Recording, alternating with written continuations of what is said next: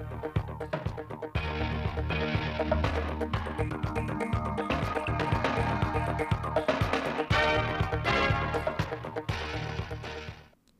kính chào quý vị và các bạn đến với bản tin thời sự 10 giờ ngày 4 tháng 11 của Đài Phát thanh Truyền hình Thanh Hóa. Bản tin đã được thực hiện trực tiếp trên sóng FM tần số 92,3 MHz. Trước thực trạng nhiều cụm công nghiệp chậm tiến độ, hiện nay các ngành các địa phương tỉnh Thanh Hóa đang tập trung giả soát, đôn đốc triển khai các dự án. Theo báo cáo, trong số 12 cụm công nghiệp chậm tiến độ, hiện có 5 cụm xuất phát từ nguyên nhân do vướng thủ tục của cơ quan quản lý nhà nước, vướng về giải phóng mặt bằng, chuyển đổi đất nông nghiệp, một cụm phải tạm dừng do vướng mắc quy hoạch khác và 6 cụm chậm trễ do vướng mắc từ phía nhà đầu tư. Đến nay, Sở Công Thương đã có tờ trình tham mưu cho Ủy ban dân tỉnh xem xét không gia hạn tiến độ cụm công nghiệp Cẩm Châu, huyện Cẩm Thủy và cụm công nghiệp Phúc Thịnh, huyện Ngọc Lặc. Đối với các cụm còn lại, tỉnh đang tiếp tục chỉ đạo các địa phương giả soát, tháo gỡ những khó khăn vướng mắc, đôn đốc chủ đầu tư triển khai dự án theo đúng tiến độ quy định. Thanh Hóa có 3.700 hecta trồng dứa, trong đó có 1.300 hecta thuộc các nông lâm trường và doanh nghiệp liên kết, còn lại là của các hộ dân. Trên địa bàn tỉnh hiện có 4 nhà máy chế biến dứa. Tuy nhiên, hầu hết các doanh nghiệp chưa ký hợp đồng bao tiêu sản phẩm với người trồng dứa, chủ yếu mua qua thương lái, nên khi giá tăng cao qua các doanh nghiệp không thể mua được dứa, buộc phải tạm dừng hoạt động. Để đảm bảo nguồn nguyên liệu phục vụ chế biến, các doanh nghiệp cần chủ động trong xây dựng và phát triển bền vững vùng nguyên liệu bằng cách ký hợp đồng liên kết với người trồng dứa cho việc bao tiêu sản phẩm dứa. Trên cơ sở đó, xây dựng khung giá hợp lý đảm bảo lợi ích hài hòa giữa doanh nghiệp và người trồng dứa.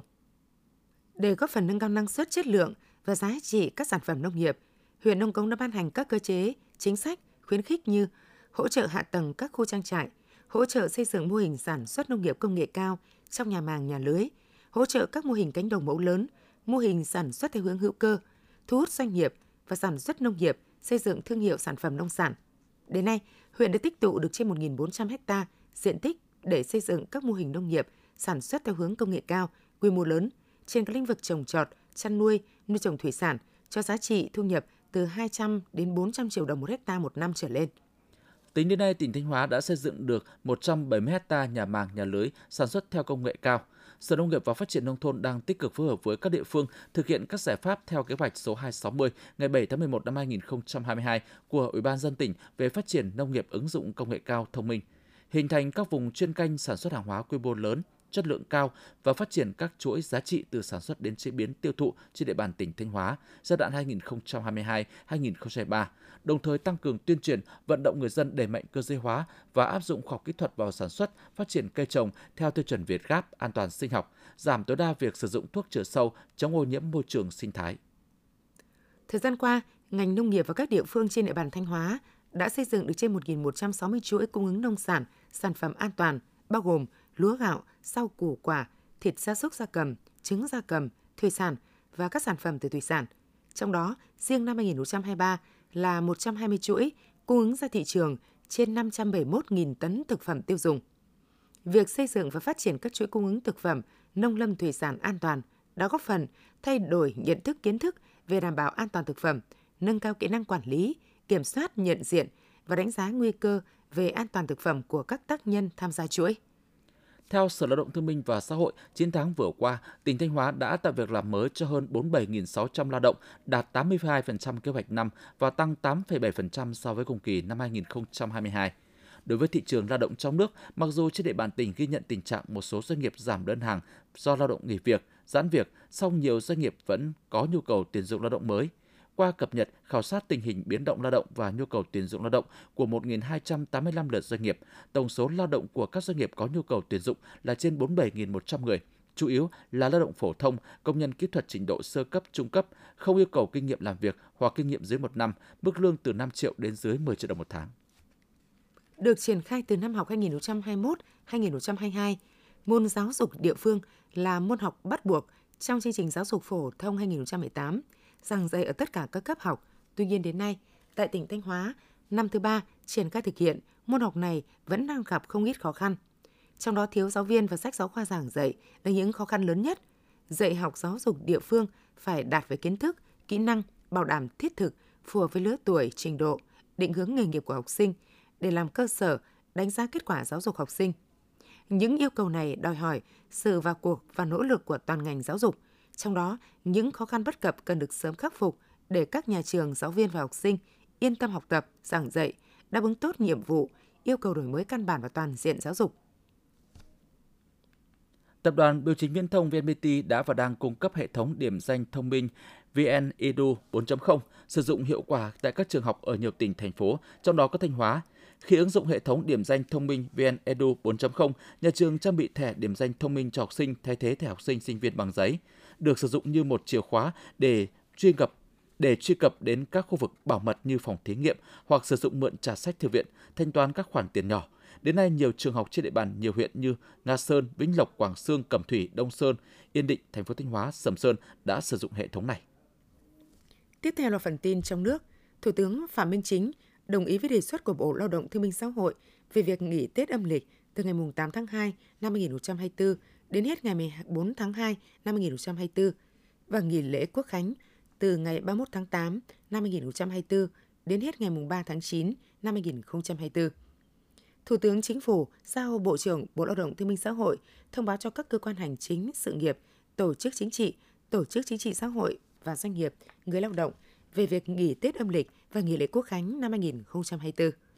Thương mại điện tử đã và đang là kênh tiêu thụ nông sản phù hợp với xu thế trong giai đoạn hiện nay. Tuy nhiên, muốn phát triển đầy đủ hiệu quả của kênh bán hàng này vẫn cần sự phối hợp hỗ trợ của cơ quan nhà nước, bộ ngành liên quan. Cụ thể là các chương trình đào tạo để mở gian hàng, vận hành thực hiện các đơn hàng, quản lý logistics, quản lý chất lượng sản phẩm trên các nền tảng thương mại điện tử lớn được tổ chức một cách bài bản, với việc nắm vững những kỹ năng thương mại điện tử, doanh nghiệp nhà sản xuất hay hợp tác xã nông nghiệp mới có thể chủ động vận hành được kênh bán hàng thương mại điện tử của riêng mình một cách hiệu quả. Tổng cục Thuế cho biết, đến hết tháng 10 năm 2023 đã có 74 nhà cung cấp nước ngoài đăng ký thuế khai thuế và nộp thuế qua cổng thông tin điện tử của Tổng cục Thuế dành cho nhà cung cấp nước ngoài. Tổng số thuế các nhà cung cấp nước ngoài đã khai nộp là 11.498 tỷ đồng. Theo Cục Viễn thông Bộ Thông tin và Truyền thông, hiện đã hết thời hạn thí điểm việc sử dụng các ứng dụng phần mềm trực tuyến để giả soát, chuẩn hóa thông tin thuê bao di động theo công văn số 5698 ngày 23 tháng 11 năm 2022 Cục Viễn thông đề nghị các doanh nghiệp nghiêm túc thực hiện dừng toàn bộ việc sử dụng các ứng dụng, phần mềm trực tuyến để giả soát, chuẩn hóa thông tin thuê bao di động, yêu cầu các nhà mạng báo cáo kết quả triển khai chuẩn hóa thông tin thuê bao di động về cục. Tổng cục Thống kê công bố tổng số đàn lợn của cả nước ước tính đến thời điểm cuối tháng 10 năm 2023 tăng 3,4% so với cùng thời điểm năm 2022. Tổng số bò tăng 0,7%, tổng số trâu giảm 1%, tổng số gia cầm tăng 2,9%. Hiện tại đang là thời điểm người chăn nuôi tập trung tái đàn, tăng đàn, chăm sóc đàn gia súc gia cầm để cung ứng nguồn thịt ra thị trường những tháng cuối năm và các kỳ lễ Tết sắp tới. Tuy nhiên, chăn nuôi lợn đang gặp khó khăn do giá thịt lợn hơi thấp, trong khi chi phí đầu vào cao, dịch tả lợn châu Phi quay trở lại ở một số địa phương. Để ổn định thị trường sản xuất và tiêu thụ thịt trong nước, cần thực hiện quyết liệt đồng thời nhiều biện pháp, chính sách chống đầu cơ, thao túng giá, xử lý nghiêm các trường hợp mua bán, vận chuyển lợn trái phép, không rõ nguồn gốc, làm gia tăng nguy cơ lây lan các loại dịch bệnh nguy hiểm trên đàn lợn trong nước. Trên cả nước từ đầu năm đến nay đã có 4.000 vụ vi phạm pháp luật hình sự, khoảng 11.000 đối tượng là nhóm thanh thiếu niên vi phạm pháp luật, đa số dưới 18 tuổi. Điều đáng nói các vụ vi phạm ở nhiều tỉnh thành trên cả nước. Những hành vi này không chỉ xuất phát từ sự bồng bột, thiếu hiểu biết mà trước khi gây án, các đối tượng đều có động cơ phạm tội, thủ đoạn thực hiện được tính toán kỹ lưỡng, thậm chí hình thành các băng nhóm. Ngày 3 tháng 11, tàu cảnh sát biển 9004 đã cứu nạn thành công tàu cá bị mắc cạn tại gần khu vực đảo Đá Lớn, quần đảo Trường Sa, tỉnh Khánh Hòa. Trước đó vào khoảng 16 giờ 15 ngày 1 tháng 11, Bộ Tư lệnh Cảnh sát biển nhận được thông tin ứng cứu tàu Tiến Phát 09 bị sóng đánh mắc cạn cách đảo Đá Lớn 350 m. Ngay lập tức, tàu Cảnh sát biển 9004, Hải đội 111, Hải đoàn 11, Bộ Tư lệnh vùng Cảnh sát biển 1 đã nhanh chóng cơ động đến vị trí tàu cá. Trên tàu Tiến Phát lúc này có 9 thuyền viên do Nguyễn Văn Tài, sinh năm 1972, chú xã Hoàng Phụ, huyện Hoàng Hóa, tỉnh Thanh Hóa, làm thuyền trưởng. Đến 23 giờ ngày 2 tháng 11, các cán bộ chiến sĩ đã cứu nạn thành công tàu Tiến Phát 9 khỏi vị trí mắc cạn. Thông tin từ Viện Vật lý Địa cầu, hiện tượng động đất ở nước ta trong tháng 10 năm 2003 đã giảm khoảng một nửa so với tháng trước. Trong số 17 trận động đất thống kê trong tháng 10, có 14 trận động đất kích thích xảy ra tại huyện Krông Pông, tỉnh Kon Tum. Số còn lại xảy ra tại các tỉnh Quảng Nam, Quảng Bình và Sơn La. Các trận động đất có độ lớn từ 2,5 đến 4. Để đảm bảo an toàn, người dân và chính quyền địa phương cần quan tâm đến các yếu tố kháng chấn trong xây dựng, thường xuyên tuyên truyền hướng dẫn cho người dân các biện pháp phòng tránh, giảm thiểu thiệt hại khi xảy ra động đất mạnh. Thông tin vừa rồi cũng đã khép lại chương trình thời sự của Đài Phát thanh Truyền hình Thanh Hóa. Xin kính chào và hẹn gặp lại quý vị và các bạn trong những chương trình sau.